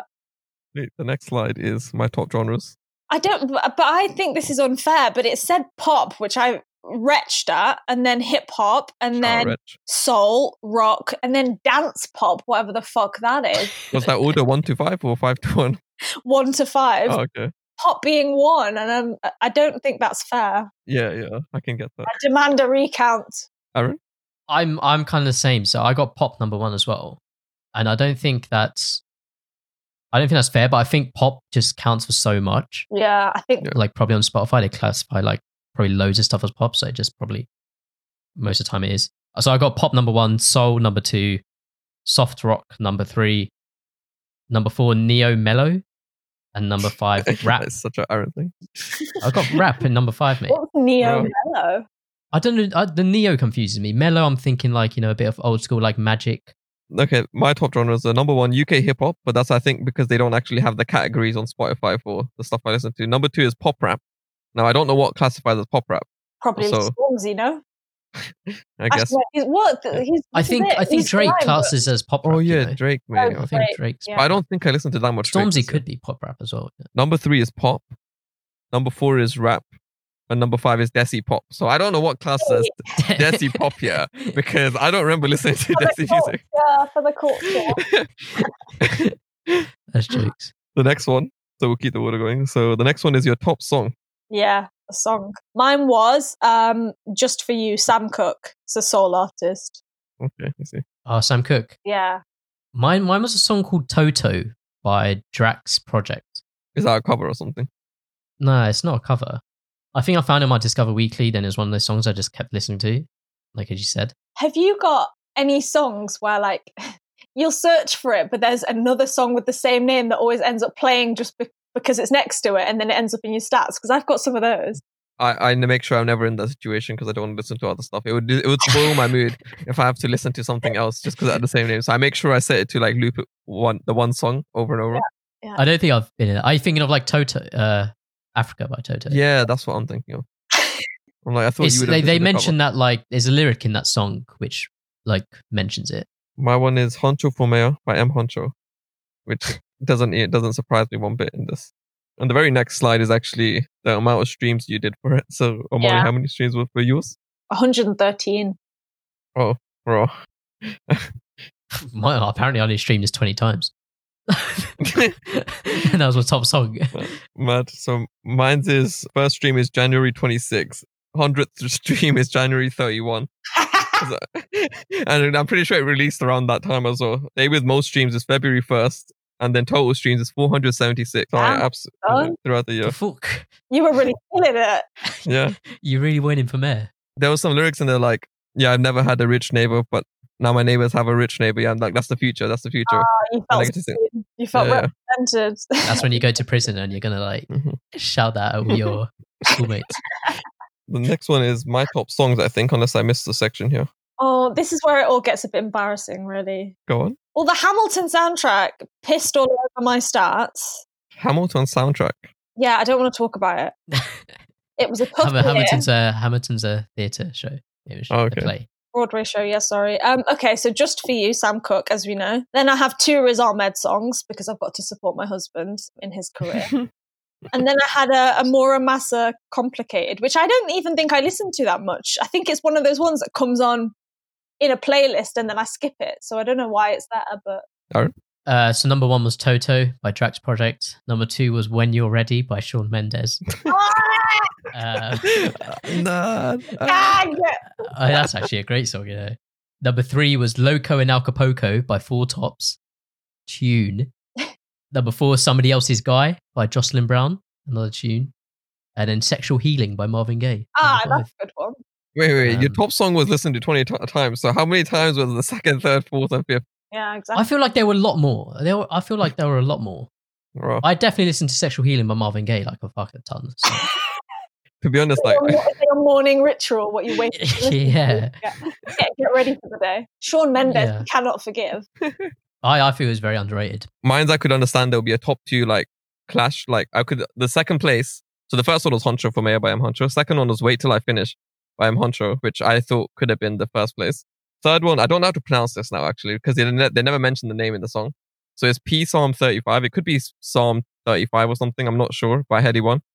I'm not sure how you pronounce it. Fourth one is Part of the Plan, Nafe Smallz and M Huncho. And the fifth one is Growth by M Huncho. So I basically had that entire album on loop over and over and over again throughout the entire year. Consistency. You should tweet him, M Huncho. Yeah, I should. I should because I'm in his top. Oh, wait, we'll get to that. We'll get to that. The next one I think is the podcast one. Yeah, mine are all How to Fail by Elizabeth Day. Sorry, guys. I I don't listen to podcasts on Spotify, so it's I actually only listened to like one for a short bit, and it was um, pretty personal. It was like 318 minutes listened, to eight in one day, and then I never listened to another one. I think that was when I was on annual leave. I was on annual leave then, so I was just burning. she's time. a previous guest. You can't say that. Yeah, yeah, we listen. Go listened. listen to her episode. Yeah, go if you listen to haven't. episodes. Yeah, and a podcast. Yeah, so that was mine. Ah, wait, what was yours podcast wise? Oh, it was just third wheel because Oh, I don't okay. listen to podcasts on Spotify. Hey, they got the third wheel. I don't know if I want to really say my throwback track because I don't know if this is accurate representation. What is right now by Akon? Wait, Oi, what were you on? Honestly, I don't know. I don't know. How... That's not like it's not really an accurate representation, but that made it there. Someone was in their fields that day. Yeah, probably. All right, the next one is Popeyes. For the millionth time, if you're playing a drinking game and you drink every time I say Riz Ahmed, Riz Ahmed, Sam Cooke, Hamilton, Beyonce, Joy Crookes. I've pulled it back with a cool one. I would like to hope. Mine was JP Cooper, number Who one. the fuck is JP? You don't know JP Cooper? No, no. Actually, JP Cooper is lit. Yeah, I can, I can Yeah, certify J- that. JP Cooper's really cool. You should listen. You'd, you'd like him if you like, uh, like You you'd have heard his soul song stuff. September song. Like soul that was his most common or Okay. popular song. on it. number two, Shawn Mendes. Um, number number three, Hozier. Number four, The Beatles. Number five, and Elton John. Can I say people voted for me to have listened to Elton John and the Beatles? John. I'd never put you with Elton John. Elton John, what a guy, man! Some absolute ba- uh, He's a bangers. very strange man. Like okay, yeah, a bit strange, but he's he's got some tunes. he does have some tunes, but he's just a weird little frog, frog man. He reminds me of a frog I, I can see that to with some sunglasses on. Yeah, sparkly funnies. And mine's is M Huncho, Headie One, Nafe Smallz, Skepta, and Drake. Consistent. Yeah, pretty much. Yeah, I feel like mine's really So- chaotic, but you like you know yourself, whereas I'm like five different people. The thing is, yeah, I have listened to other stuff, but this year I feel like it's very easy to stay in the same loop because we're not going out. We're in the same Groundhog. environment, staying in that yeah same r- True. loop right now. Whereas if last year, for example, we would have been like going out, we would have been heading to people's houses to record. Exactly. Yeah, We'd yeah. have been having meals out. It was all sorts of different. So I feel like for yeah. But that makes me feel worse if this is my authentic self. Oh lord. yeah, I'm probably going to find listening back to this very triggering because I'm a very nasal person, I think, and I just don't need to be a Nasal person. Yeah, like you talk through your nose. Nose. Oh. How do you talk through your nose? Am I like, You It sounds- it kinda It sounds sounds like like- you've got a blocked nose, basically. oh, okay. I'm like that all the time. Yeah, my dad used to say my sister used to sing like that. Savage. but um, yeah, awesome. I think uh, this is uh, Good some bit. interesting statistics. Big up Shawn Mendes. But but I um, do not endorse your big bigging up of Shawn Mendes. no, no, there's only like there's like a few songs I like, but okay, we'll, we'll, we'll move on. We'll move on. yeah, we, let's let's round it all up now. So we got some final questions. yes. We end each episode with some final questions, a call out, and a shout out. So if you start with the final questions, 1st Mhm. one is, what would the name if you're writing like your own book, your own Yeah. autobiography? Mm. What would you title it? Um, I'm gonna have to say woke, broke, and quick with a joke. The Armani Sayed story, and I have thought about that a lot. So I Yeah, that, that sounds. I already knew my answer to that, so that's why I picked it. I was like, I joke with my friends about that all the time. So there you go. that's good. That's good. broke, with a joke. the next one is if you were making a documentary, what would it be about? Oh, this is less funny. so I, I, oh, I don't know if I should be giving my best ideas out. Actually, well, Give us- Okay, Give we're going to patent it, so be careful. not to you guys. I trust you guys, but you might have a rogue. um, no, I, I'm interested in the concept of like um like relationships that never quite happened. And so i'd be quite interested to do one on like the one that got away. So you'd speak to people who like let's say they grew up in a community where they couldn't be gay or they had an arranged marriage but they actually like somebody else like those sorts of things. So i'd be quite interested to know like to interview like old people young people whatever it is about like the one that got away. So yeah. Look out That's for that. definitely the kind kind of thing I'd probably watch on Netflix. like a humans of new york type situation where you just talk to random people their love life Third and final question. So this is a question we ask each guest, this is hard and that is, what has been your most memorable third wheeling experience? I feel like I must have really good ones that I don't remember, but I guess the one that I do is like we were like obviously I, I, if I haven't said it enough, like quite working class background, so I always share like a room with siblings, and so for some reason when I was in year five, I was sharing a room with my eldest sister who was like about like twenty six at the time, and she would be like getting to know like guys and like dating on the phone and st- like having phone chats and I'd be like in the bed next to her just like sat there like cool like having no idea what it, any of it meant or what was going on but I'd just be like sat there next to her and like if I had that now I'd be like very fucking uncomfortable but apparently she was mm-hmm. calm with it so Yeah, so weird to like imagine. Yeah, like getting, getting to know the guy that's now your husband, sat next to your fucking ten-year-old annoying sister is just not a vibe, really, is it? But there you go. That's the one I remember, but I'm sure I've got loads. No, that's mad. The, ne- the next extra is like a nomination. So you can nominate one or many people to hopefully be a guest on the third wheel in the future, provided they want to obviously come on. Oh, Yeah. I know. I really should have thought about this ahead of time, so I didn't just sit here with a blank. But Yeah, This is this is why we did a plan. yeah, I think you guys should get Jack Prev on. Jack Previsa. I think he's he's very funny. So you'd have a good time with Jack Previsa, and you actually know him through the bore as well. Awesome. We'll get in touch. And last thing's a shout out. So basically anything you want to just like plug or promote. Yeah. Now now's now's the time. I want to plug and promote Tape Letters, which is the project I do some press and comms for because there's some really cute stories on there and it's just a really beautiful project and I'm happy to be working on it. And yeah, I suppose Misa as well. I suppose. I think everyone should look out for the shoot we're doing with Ryan Lanji. We're shooting it next Wednesday and it'll probably be out within December. So those are my two shout outs. Awesome. Hamish? Yeah, so this one actually, I don't understand how the release of this uh, mixtape um, lined up with this episode where we spoke about what we spoke about because it's called "Product of My Environment" by Abra Cadabra, and it has a few proper bangers on it. So go listen to it. It'll be, I'll add the ones that people may like to the shoutouts playlist I have. So yeah, also go check out my Spotify. And yeah, Aaron, you. I am going to shout Mendes. out. he's a, he's an automatic automatic shout out. I think I've got his vinyl. It He's gonna be like, "There's nothing holding me back from shouting him out." If you got the reference, sounds like you're a big Shawn Mendes fan. Right? but anyway, I'm going, I'm going to shout out a good friend of ours, Yashas Bodambai. He'll have a book when it, by the time this releases, he'll have a book out, That's sick. title to be confirmed. Currently, like in the moment, kind of like designing his cover and he's getting like some final edits done. But yeah, by the time this episode comes out, his book should be out. So yeah, link for that in, will be in the description. So go buy it. What's the So- gist of the book? What's he writing about? At the moment, I don't know if I can like say. Oh, yeah, true. But, like, I was gonna ask Yeah. him today morning, like if we, when, when it was coming out, so we could shout it out appropriately. Yeah, Aaron designed designed the cover, and he forgot. Did you? yeah. Uh, well, like I'm designing it at the moment. All but right. I haven't haven't like finished it. Unless you think it looks bad, then I didn't do it, and someone else did it. but yeah, yeah, link for that will be in the description, hopefully. And it's all I think I believe all the money's for that's going to charity as well. So Amazing. go buy it. Yeah, awesome. Thanks, Armani, for coming on. No, thanks for having me and forcing me out of bed before 10 o'clock. Still bitter about that. yeah, yeah, apologies. It was an amazing catch up though. So that, Yeah, it was. I, it's been like two hours, right? Yeah, yeah. Two and a half. Wow. So yeah, hope everyone else enjoyed it, and we'll just speak to you next week. Sweet. All right, see all everyone. right, man. Have a good day. See ya. Bye. Bye. Bye.